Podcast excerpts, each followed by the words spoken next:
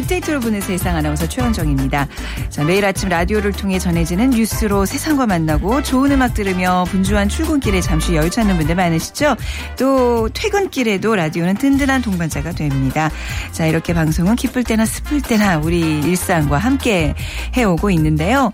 자, 저도 이 시간 방송을 하면서 여러분과 만나는 시간 저의 하루 일과 중에서 가장 중요한 시간입니다. 그리고 가장 큰 보람이라면 이 방송 들으시면서 실시간으로 보내주시 는 청취자분들의 문자 접할 때인데요. 재밌다. 유익하다 이런 의견들이 아무래도 큰 응원이 되곤 하죠. 자 이렇게 함께 소통하고 있고 공감할 수 있다는 게 바로 라디오의 최고의 매력이 아닌가 싶습니다. 새로운 달 11월을 맞아서 여러분의 친구 라디오의 모든 것 살펴보는 시간 마련하고 있는데요. 자, 오늘 공영방송과 수신료라는 키워드 오늘 네 번째 시간입니다. 수신료가 KBS에서 어떻게 쓰여지는지 살펴보겠습니다. 그리고 오늘부터 새로운 코너가 여러분들을 찾아갑니다. 빅데이터가 알려주는 2030 핫트렌드. 네.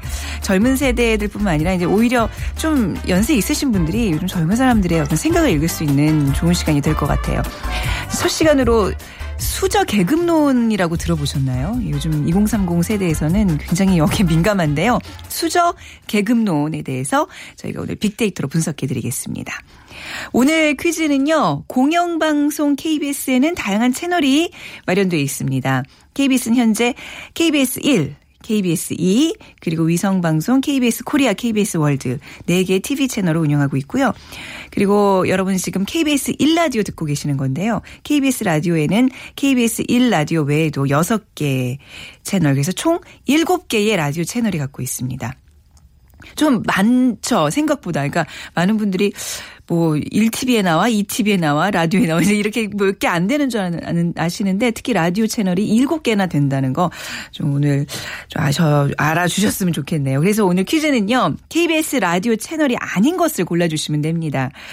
네, 1번 KBS 월드 라디오, 2번 KBS 3라디오. 우리가 이제 사랑의 소리 방송이라는 또 애칭이 있습니다. 그리고 어, 3번 한민족 방송 그리고 4번 아시아 방송. 아 이건 저희는 아는데 좀 어려우실 수 있겠네요. 예. 저희가 이제 먼 그 동포들을 위해서 하는 라디오 방송들이 있어요. 먼 예, 우리 민족들을 위해서 하는 방송들이 있고요. 또 세계로 이제 나가는 방송도 있고. 힌트가 되셨는지 모르겠습니다. 1번 KBS 월드 라디오, 2번 KBS 3라디오 사랑의 소리 방송, 3번 한민족 방송, 4번 아시아 방송 중에 고르셔서 어, 정답과 함께 의견 보내주시면 되는데요. 오늘은 당첨되시는 분들께 3만 원 상당의 문화상품권과 또 피부관리 전문점 얼짱 몸짱에서 세럼을 드리도록 하겠습니다. 자, 휴대전화 문자 메시지 지역번호 없이 샵 9730입니다. 짧은 글은 50원, 긴 글은 100원의 정보 이용료가 부과됩니다.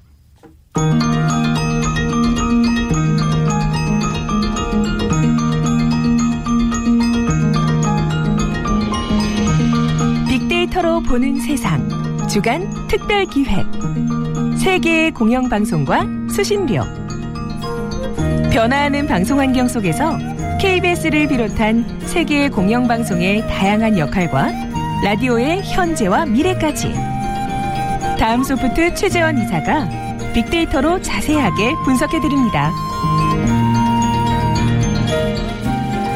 네, 공영방송과 수신료 오늘 네 번째 시간입니다. 다음 소프트 최재원 이사와 함께하겠습니다. 안녕하세요. 네, 안녕하세요. 최재원입니다. 예, 우리가 이제 계속 수신료에 대한 얘기를 하고 있는데 이제 뭐 감성적으로 어떻게 나타나는지 좀 이제 파악은 돼요. 근데 오늘 조금 더 자세하게 SNS상에서 수신료에 대한 관심 한번 살펴보겠습니다. 네. 어, 저는 제가 살면서 이 수신료를 이렇게 깊이 있게 분석하게 될 줄은 몰랐어요. 아니 진짜 어제도 이제 전민기 팀장은 뭐 논문까지 읽고 막 고민을 하면서 오셨는데 어떻게 우리 최재원 이사님은 얼만큼 어, 공부를 하셨는지 한번 데이터, 볼까요? 네. 데이터 분석 관점에서만 네. 이제 봤는데 정말 딱딱한 주제일 아, 수밖에 없었고요. 네. 이 딱딱함을 좀 달래기 위해서 제가 달래기 수신, 위해서 예, 수신료에 대해서 나온 그 데이터 분석된 결과를 네. 어, 삼행시로 어머. 어, 한번 표현을 해주겠습니다. 어, 진짜 애쓰고 계시네요. 이 어려운 네. 주제를 네. 친근하게 다가가기 위해서. 재밌게 예. 하기 위해서. 어떻게 어, 뭐 제가 어떻게 수신료인가요? 어, 네네. 자, 우, 수 수신료 왜 올려야 하나요? 신 신뢰가 바탕이 되는 공정한 방송이 공영방송입니다. 어, 요 요금도 공정해져야 합니다. 어, 지금 밖에서 어, 난리 났어요. 어, 괜찮았어요? 어, 아니, 진짜로. 우리 이거 저기 회사 차원에서 또 카피로 쓰면 안 될까요? 어, 저, 근데 뭐 제 생각을 얘기한 게 아니라요. 네. 관련 연관어로 인상 네. 제일 많이 올라왔고요. 네. 그리고 국민, 그 다음에 공영방송. 네. 그렇기 때문에 제가 이 세 가지를 갖고 좀 표현을 음. 좀 재, 재밌게 해드린 건데 네. 어쨌든 수신료에 대한 관심은 계속해서 올라가고 있어요. 2012년 전년 대비 9%, 2013년 40%, 2014년 65%. 네. 어쨌든 이 수신료는 이 공영방송하고 좀 많이 연관이 된 단어고 네. 그리고 이제 이 수신료하고 공영방송은 저와도 상당히密접한 단어예요. 음. 어제도 저를 네 번이나 언급을 좀 해주셨더라고요. 어떤 아, 재원이 이게 필요한 거기 때문에 결국 이 재원 네. 없는 공영 방송은 상상하기 힘들거든요. 네. 수신년 결국 그 재원이 되는 아, 거고요. 네. 네. 오늘 이렇게 막 웃겨야 된다는 강박 안 가셔도 돼요. 막 너무 애쓰시는 게 보이는데요. 아, 그래요? 예, 예. 네. 알겠습니다. 그 KBS를 얘기할 때 수신료 얘기가 계속 이렇게 따라 붙는 것 같아요. 꼬리표처럼요. 아, 그렇죠. 네. 이 2013년부터 KBS 관련해서는 수신료가 더 많이 이제 언급이 되고 있는데 네. 이 수신료에 대한 인상이 이제 지속적으로 이슈가 되고 있다라는 걸 이제 보여주고 있는 거고 관련돼서 이제 거부에 대한 어떤 그런 얘기들 그리고 이제 가장 많이 나온 게 이제 수신료 인상분이 또 EBS에 얼마나 또 나눠주고 음, 있냐 이런 것들이 네. 이슈가 됐는데 네. 저는 뭐 2,500원 또 1년 이 3만 원이라는 그 음. 숫자가 갖는 여러 가지 이제 의미들이 있는데 네.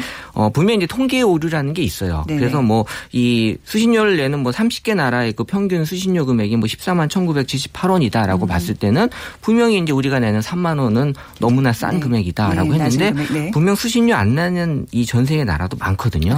유엔의 193개국을 다 합쳐버리면 금액은 2만 5천 원밖에 안 돼요. 아. 그러니까 네. 결국 이건 이제 통계의 오류라고 맞습니다. 볼 수도 네. 있고 네. 보는 관점에 따라서 수신료를 내는 나라의 기준으로는 음. 이제 싼 편이지만 네. 안 내는 나라도 이제 많이 있다라는 이제 그런 관점에서 아. 접근을 해는 게 맞습니다. 좋지 않을까 생각을 합니다. 그러니까 우리가 이제 흔히 이 통계를 잣대로 해서 우리가 수신료가 굉장히 낮게 책정됐으니 높여주세요. 이 논리는 이제 안 통한다는 얘기잖아요. 그렇죠. 그렇죠? 아, 네. 자, SNS상에서 수신료와 관련된 이슈는 어떤 게 좀 대표적일까요? 어, 첫 번째는 이제 납부 방식. 네. 어, 저는 지금 납부라고 표현했는데 네. 실제로 데이터 분석할 때 징수란 표현 정말 많이 아, 나왔습니다. 아, 이 징수와 납부의 차이는 어떤 어법에서 나오는 엄청난 그 느낌의 차이는 분명히 있고요. 그러네. 결국에 이제 수신료는 세금이잖아요. 네. 결국 이 세금을 징수하냐 납부하냐에 따라서 이 국민들이 받는 이 음. 어감은 상당한 차이가 있는 거고 네. 결국 이제 수신료는 보유세예요. 제가 그때 TV 그 수상기를 보유하고 있기 맞, 때문에 맞습니다. 보유세 네, 그 네. 어, 되기 때문에 근데 이제 국민들 입장에서는 이게 이제 전기 요금에 어, 음. 나오기 때문에 어, 약간 좀 어감이 좀 이렇게 나쁘게 어, 네. 전달될 수 있었던 거고 근데 이 납부 방식에 대해서 이제 많이 얘기들을 하시는 이유가 이 요새는 IPTV나 또 케이블이 이제 많이 나오면서 네. 이 수신료가 또 거기에 또 붙여서 나오는 경우가 있어요. 아, 그러다 보니까 이제 이중과세, 예, 또이 어. 아파트 관리비에 또 수신료를 또 붙여 맞춰서 나와서 어, 두 번 냈다 이런 경우도 아. 또 많이 SNS에 올라오더라고요. 그러니까 뭐 내고 안 내고의 문제가 아니라 이것도 또 두 번이나 냈다라고 봤을 때는 되게 음. 어, 또 나쁘게 어, 받아들일 수밖에 없는 네네. 그런 감성이 있었고 네. 또 이제 두 번째는 이제 그 요금의 그 수준에 네. 대한 어, 그래서 이 가치가 제대로 어, 쓰여지고 있느냐 그리고 이제 뭐 아깝다 또 음. 투중하다 또 이게 필요하다 이런 것들이 이제 그 또 요금에 대한 그두 가지 관점에서 많이 어, 표현들을 하시더라고요. 네. 근데 이제 KBS 수신료를 따로 내는데 IPTV나 뭐 케이블 다른 이제 매체로 접근하는 그 경우 이중과세가 문제다. 근데 이게 사실 그 수신이 하는 그 대상은 또 다른 거거든요. 그렇죠. 네. 그러니까 이제 네. KBS 입장에서는 이 문제만큼은 좀 명확하게 이중과세라고 얘기하시는 분들한테 좀 얘기할 필요가 그렇죠. 있는 거죠. 이해가 필요한 거고 우리가 이중과세 하는 게 아닌데. 네. 거기에 대한 어떤 네. 설명이 그렇죠. 분명히 이제 같이 있어줘야 된다는 네. 거죠. 세계적으로 이제 수신료에 관련된 이슈들이 이제 우리나라만큼 좀 뜨거운가요? 어떻습니까? 어, 일단 세계 수신료 관련돼서 네. 언급이 가장 많이 되는 나라는 영국이고요. 네. 그다음 이제 일본, 음. 이제 그다음으로는 이제 그리스인데 네. 이 그리스 같은 경우는 되게 안 좋은 케이스예요. 그래서 네. 이제 공영방송이 그 부패와 권력에 대한 어떤 안 좋은 얘기들로 거기는 거의 해체 수준 아닌가요? 해체됐다가 만들어졌다가 네. 또뭐 해체되고 폐국되고 아. 하여튼 뭐 되게 복잡한데 네. 근데 이제 제가 좀 안타까운 거 여기 이 그리스란 나라도 이 수신료를 전기 요금에 붙여서 어, 하고 있는 아, 나라였다라고 그렇구나. 생각이 들어서 네. 어쨌든 그 납부 방식에 대한 어떤 좀 새로운 네. 그런 어, 고민도 할 필요가 있지 않을까라는 생각이 들고 음. 그 공영방송 관련돼서 또 화제가 최근에 된 나라는 호주였어요. 네네. 그 호주에서 이제 올해 6월 22일 날 어, 이 호주의 그 공영방송 그 ABC 사장님이 시사 토론 프로그램에 나오셔가지고 한 연설에서 어, 그러니까는 이 공영방송 이 ABC 호주에서는 약간 그 정부와 갈등을 맺고 있는 네. 갈등을 지금 빚고 있는 그런 어떤 측면에서 어 우리는 호주 편이다. 그러니까 음. ABC의 A는 그 오스트레일리아 호주다라는 음. 측면에서 우리는 국민 편에서 이제 공영 방송 역할을 한다라는 걸 이제 좀 했던 네, 거고 네. 어, 그런 측면에서 이제 KBS의 K는 그 코리아 네. 또 대한민국이기 때문에 그렇죠. 어, 결국 이제 국민을 대표하는 방송이 음. 이제 돼야 되지 않을까라는 것들이 네. 어, 보여지고 있었습니다. 때론 공영방송이 정부에 이렇게 마찰을 가질 정도로 어떻게 보면 굉장히 독립적이라는 얘기잖아요. 그렇죠. 네. 네. 자 공영방송으로서 글쎄 이제 앞으로 좀 추구해야 할 이미지는 어떤 모습일까? 이게 이제 어떤 SNS상에서 사람들이 바라는 점이 있을 거 아니에요. 그렇죠. SNS 상에서는 어떤 보도에 대한 관심을 되게 많이 가져요. 그러니까. 공영방송이기 때문에 보도에 대해서만큼은 공정함 네. 이런 공영 방송으로서의 그런 어, 의미를 좀 갖고 싶어 한다라는 게 어, 가장 크게 올라왔고요. 네. 그러면서 이제 나오는 것들은 이제 알 권리, 그러니까 음. 국민들에게 제대로 전달해 줄 수 있는 보도할 수 있는 그런 이제 공영 방송으로서의 기대를 네. 좀 하고 있는 거고요.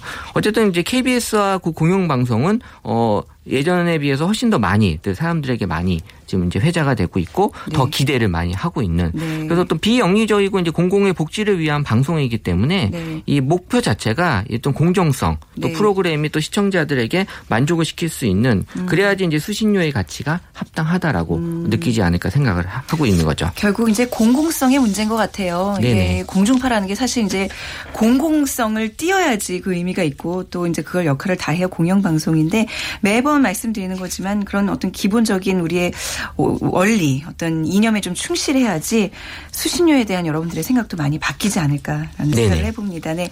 오늘도 이렇게 열심히 준비해 오셔서 네, 감사합니다. 네, 감사합니다. 네. 다음 소프트 최재원 이사와 함께 했습니다.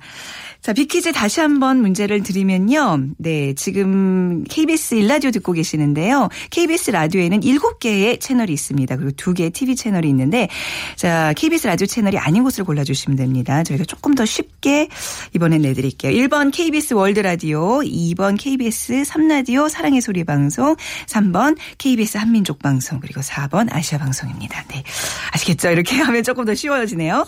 자, 뭐 휴대전화 문자 메시지 지역번호 없이 샵 9730으로 콩으로 보내주시고요. 짧은 글은 50원, 긴 글은 100원의 정보 이용료가 부과됩니다.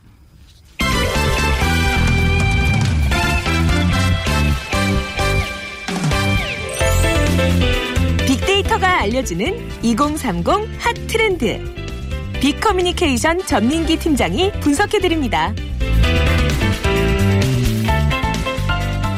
네, 오늘부터 새롭게 만나는 코너입니다. 빅데이터가 알려주는 2030 핫트렌드 빅커뮤니케이션 전문, 전민기 팀장과 함께하겠습니다. 어서 오세요. 네, 반갑습니다. 네, 2030 세대는 아니시잖아요. 4, 30이구나. 아, 죄송해요. 예, 걸려 있습니다, 제가. 아, 그렇구나. 예, 아, 죄송해요. 저도 네, 이제 네. 2030 출신으로서.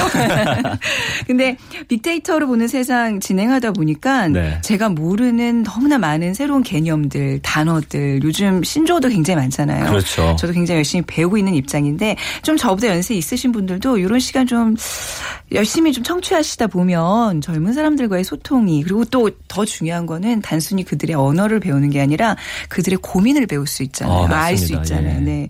요즘 뭐 청년 대한민국에 대한 관심들 많으신데 그런 관심에서부터 시작하는 게 가장 중요하지 않은가 싶어요.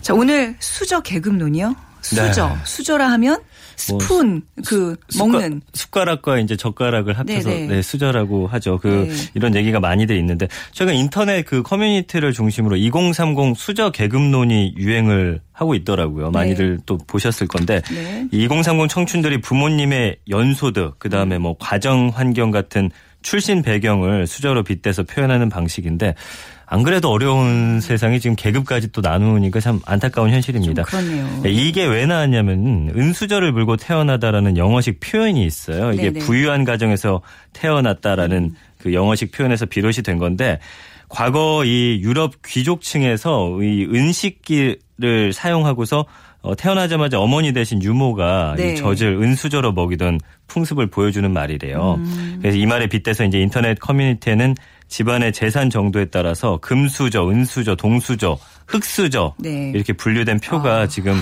확산이 되고 있고 또 그걸 가지고 나는 어디에 속해 있나 막 이런 것들을 하고 있습니다. 지금 글쎄요 우리나라의 카스트 제도로까지 발전하는 양상이어서 좀 사실 재밌기도 하면서 좀 우려가 되는 예 현실입니다. 예 이거를 뭐 우리가 희화하고 뭐 재밌게 뭐 나는 어딘지 아, 뭐 생각해 보세요가 아니라 이제 우리나라 그 현실을 지금 지금 얘기하고 있는 건데 그렇죠. 금 말고도 다이아몬드, 플라티늄 수저가 있는 거 아세요? 네, 뭐 그렇게까지 또더 네, 세분화한다면서요? 네, 네, 상류층도 더 막 세분화하고 있더라고요. 예, 예. 수저의 등급 그래도 이제 기본적으로 어떻게 나누고 있는지 한번 볼까요? 일단 금수저 이게 SNS 상에서의 기준인데 네. 자산 20억 또는 가구의 연수 수입이 2억 원. 네. 뭐 예를 들면 서울 강남권에 2, 30억 원대 집에 거주하면서 네. 아버지가 중소기업 대표라든지 고문 그 아니면 백수이어도 한 달 생활비가 약 300만 원. 네. 이 머리부터 발끝까지 아. 걸쳐져 있는 모든 것들의 가격을 합치면 뭐 천만 원에 가깝다. 어. 예, 여기 속한 분들이 얼마 될지 모르겠지만 백수임에도 한 달 생활비 300만 원이요. 그렇죠. 예. 네.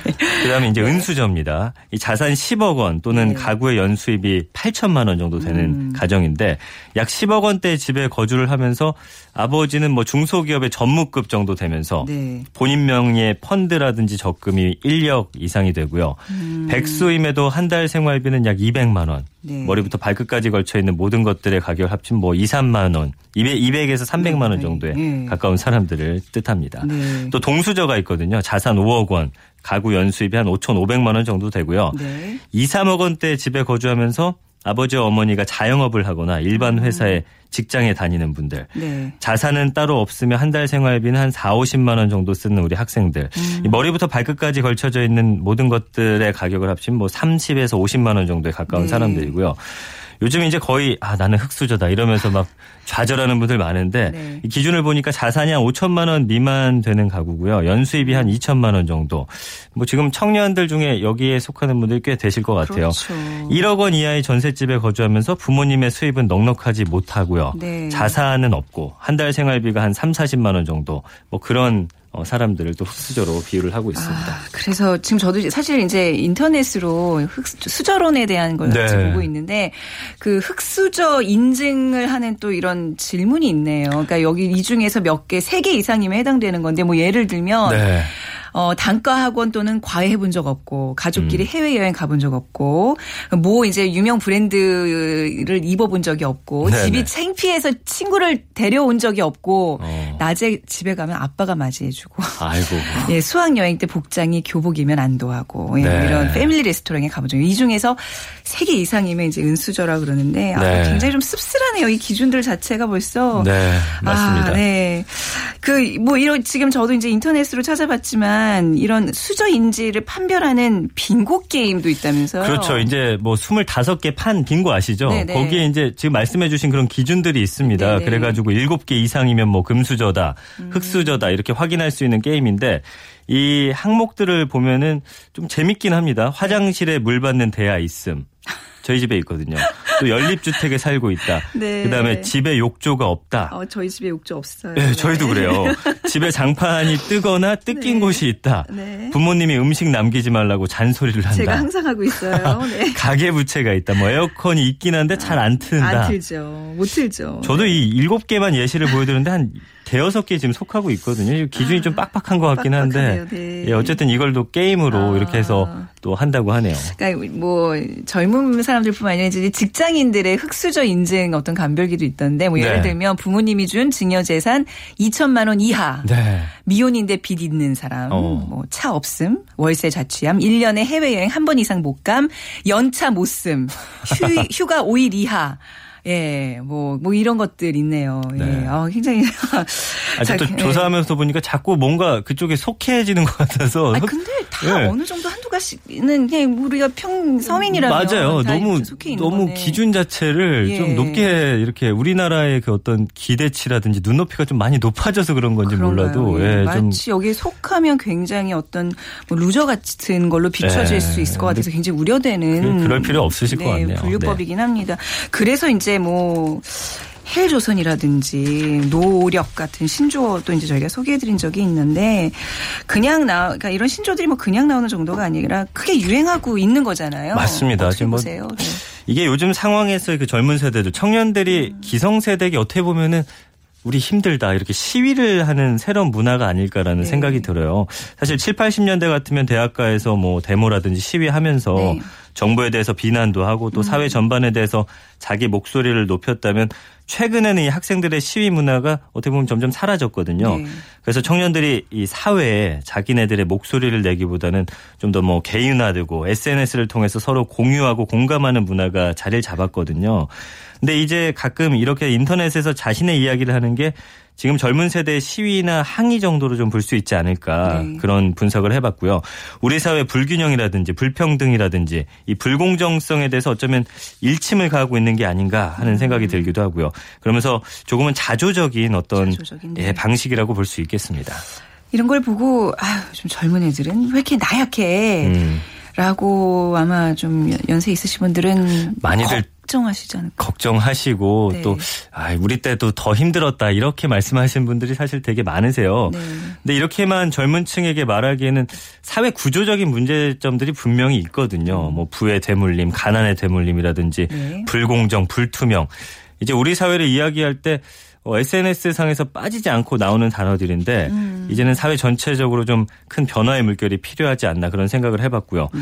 물론 청년들도 이런 사회에서 내가 아무리 노력해봤자 뭐가 되겠냐 하는 자조적인 생각. 또 한편으로 보면 어떻게 스스로가 좀 합리화하려는 네. 그런 것들도 있어요. 서로 동질시 하면서 예, 예. 나만 그런 거 아니다. 그쵸. 이 사회가 문제다 하면서 네. 좀 주저앉는 경우가 있는데 음. 어차피 노력해봤자 이렇게 합리화를 시키면서 그런 불씨를 좀 키워가는 게 아닌가 좀 음. 안타까운 모습이고요. 그러면서 그 안에서 아, 난 그냥 포기할래. 그리고 사회 탓을 하고 뭐 네. 타인 다른 사람 남 탓을 하는 그런 심리도 음. 좀이 안에 좀 작용을 하고 있습니다. 그렇죠. 뭐 네.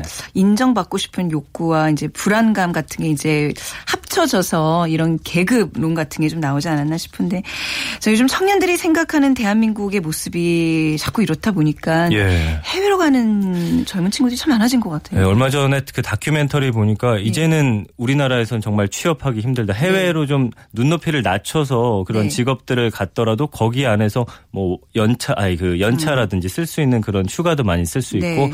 연봉도 오히려 더 네. 우리나라보다 높고 또 일하는 시간 이런 근무 네. 조건들이 좋다 보니까 많이 그런 데로 눈을 돌리고 있습니다. 네. 그 우리 사회에서 성공하고 행복하게 살기 어렵다는 이런 여론이 커지면서 이렇게 음. 해외로 눈을 돌리는 젊은이들이 많은데 요즘 뭐 해외 취업 박람회라든지 음. 해외 취업을 돕는 학원이 또 있습니다. 어, 이런 네. 곳을 찾거나 아예 해외로 나가서 취업을 준비하는 사람들이 눈에 띄고 있더라고요. 그러니까 싱가포르 같은 데를 이제 예를 들면은 네. 3개월 정도는 이제 관광 비자로 갈 수가 있습니다. 그러면 네. 가서 이 3개월 동안 거기에 거주하면서 네. 그 안에 취업을 하면은 이제 잘 되는 거고. 그게 근데 가능한 거예요? 관광 비자로 가서 취업할 수 있어요? 가능하더라고. 이제 어. 싱가포르 같은 경우는 지난번에 이제 제가 어. 보니까 그 다큐멘터리 통해서 보니까 3개월 안에 취업을 하면 그 취업 비자로 전환을 아. 해주는 형식이기 때문에 예. 이제 친구들한테는 그냥 나 뭐 여행 간다라는 네네. 식으로 창피하니까 그렇게 해놓고서 네. 가서 이렇게 준비하는 학생들이 음. 또 많이 있습니다. 네. 그 잡코리아가 20, 30대 구직자 703명을 대상으로 설문조사를 했는데 응답자의 한 87.6%가 나도 이제 해외 취업을 할 그런 의향이 있다. 네. 이렇게 대답을 했거든요. 음. 그 이후로 가장 많이 꼽은 게 바로 국내 취업난이 심각해서 이어서 해외 생활이 좋아서 향후 커리어에 도움이 되기 때문에 뭐 외국어를 습득할 수 있는 좋은 기회이기 때문에 이런 순으로 나타났거든요. 네. 그런데 우리 사회 이런 문제들을 직접 해결하고 이겨나가야 할 우리 젊은 인력들이 사실 대한민국을 어떻게 보면 포기하고 떠나는 건 굉장한 손실이거든요. 앞으로 우리나라 경제 발전에 있어서도 네. 그렇고요. 그렇기 때문에 좀더 구체적이고 음. 체계적인 좀 비전이 필요하지 않나 이런 생각이 듭니다. 근데 또 달리 생각해 보면요. 국내에서 네. 너무 이렇게 어렵게 취업난에 그 정말 하루하루 절망적으로 사느니 이렇게 해외 가서 많은 경험을 하고 또 이제 취업이라는 걸 통해서 좀 더 희망도 그리고 다시 국내에 또 기회가 있을 때 와서 재취업하는 거 이런 노력들 젊은이들 좀 격려해야 되는 거 아닌가 싶기도 해요. 그렇죠? 네. 뭐 그렇습니다. 음, 네. 예. 전에 왜 개천에서 용났단 말 많이 했잖아요. 그렇죠. 네, 아무리 환경이 안 좋아도 자기의 노력만으로 충분히 이제 사회 계층 간의 이동이 가능했다는 건데 요즘은 네. 용이 다시 개천으로 돌아간다면서요. 아무리 맞아요. 잘나게 네, 똑똑하게 네. 태어나도 그냥 어쩔 수 없는 거라고 그냥 그 바닥에서 용천 개천으로 다시 돌아가는 그런 씁쓸한 현실인데 이게 바로 희망이 사라진다는 얘기잖아요. 아 맞습니다. 예, 희망이 예. 없는 게 가장 가장 문제가 아닌가 싶어요. 그뭐 지금 사실 우리 그 SNS 세상에서의 그런 글들을 봤더니 네. 지금 힘든 건 사실 견뎌낼 수 있다. 근데 희망이 없다는 거에 대해서 음. 많이들 좌절하고 있는 것 같더라고요. 네. 그래서 한 세대 내에서건 세대 간이건 우리는 사실 사회적 이동성이 아까 말씀해 주신 대로 높은 편인 나라였어요. 네. 그래서 우리 경우 사회적 이동성 문제에서 최후의 보류 역할을 해왔던 것이 그나마 교육이었거든요. 네. 그래서 교육열도 굉장히 높고 그랬는데 누구든 좋은 교육을 통해서 경제적으로 한 단계 이 더 나은 계층으로 올라설 수 있다. 음. 뭐 부모뿐만 아니라 자녀 세대 역시 그럴 수 있다라는 확신이 있었는데 네. 사실 지금은 좀 그렇지 않은 것 같아요. 요즘은 있는 집 애들이 공부도 더 잘한다면서요? 그게 사실 통계로도 나와 있어서 저도 아, 조사하면서 네. 많이 안타까웠는데 네. 좋은 교육의 기회조차 이 상위 계층이 독점하다시피 하고 있습니다. 음. 더욱이 상위 계층이 아닌 이상 좋은 교육조차 예전처럼 계층 이동의 확실한 수단은 아니라는 증거가 사실은 이제 네. 분명해지고 있거든요. 네. 부모 세대인 이 산업화 세대가 쌓아놓은 계층의 벽이 계급이라는 지금 성처럼 확고해져 가지고 네. 개인으로서는 이걸 넘어서거나 부술 수가 없게 된 겁니다. 음. 그래서 수저계급론을 청년들의 풍자나 객기로만 치부할 수 없는 이유가 바로 여기에 있는데 네. 꼭 그들의 인식이나 자조를 사실 부정할 수 없는 현실이 있거든요. 음. 네. 많은 젊은이들이 태어나면서 이 계급 구조에 속하면 아무리 노력해도 벗어나기 쉽지 않다 이렇게 어. 느끼게 되고 있습니다.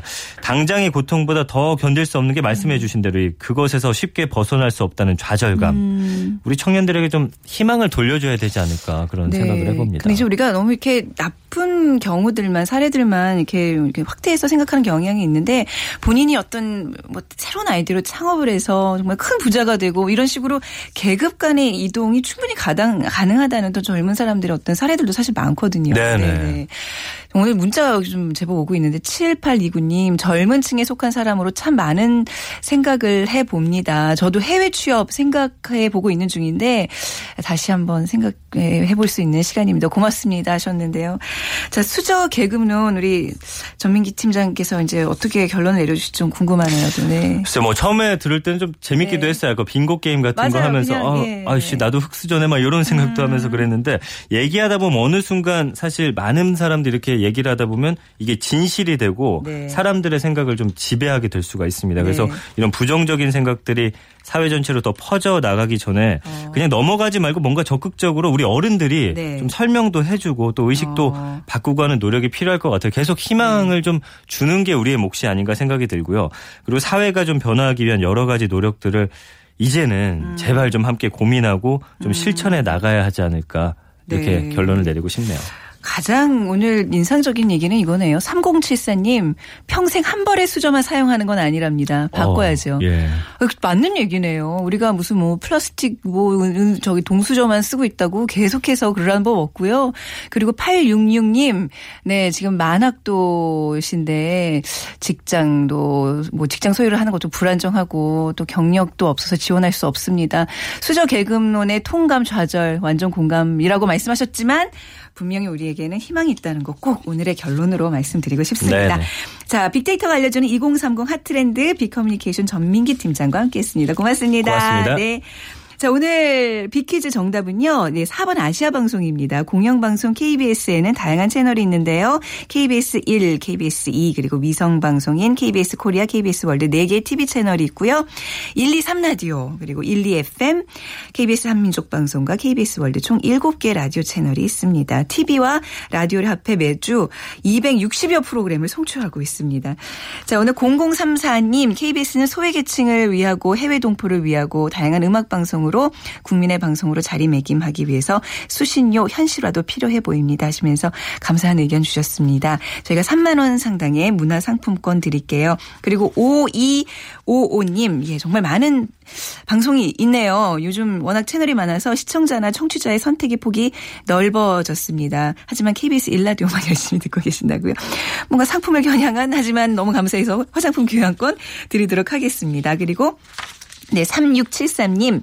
어, 아주 작은 중소기업에서 자동차 부품 조립하는 일 하시는데요. KBS 일라디오만 틀어놓고 계신다고요. 감사합니다. 저희가 날마다 편하게 비타민 하우스, 비타민 세트도 추가로 드리도록 하겠습니다. 자, 빅데이터로 보는 세상 오늘 시간 마무리하고요. 내일 오전 11시 10분에 다시 찾아뵙겠습니다. 지금까지 아나운서 최원정이었습니다. 고맙습니다.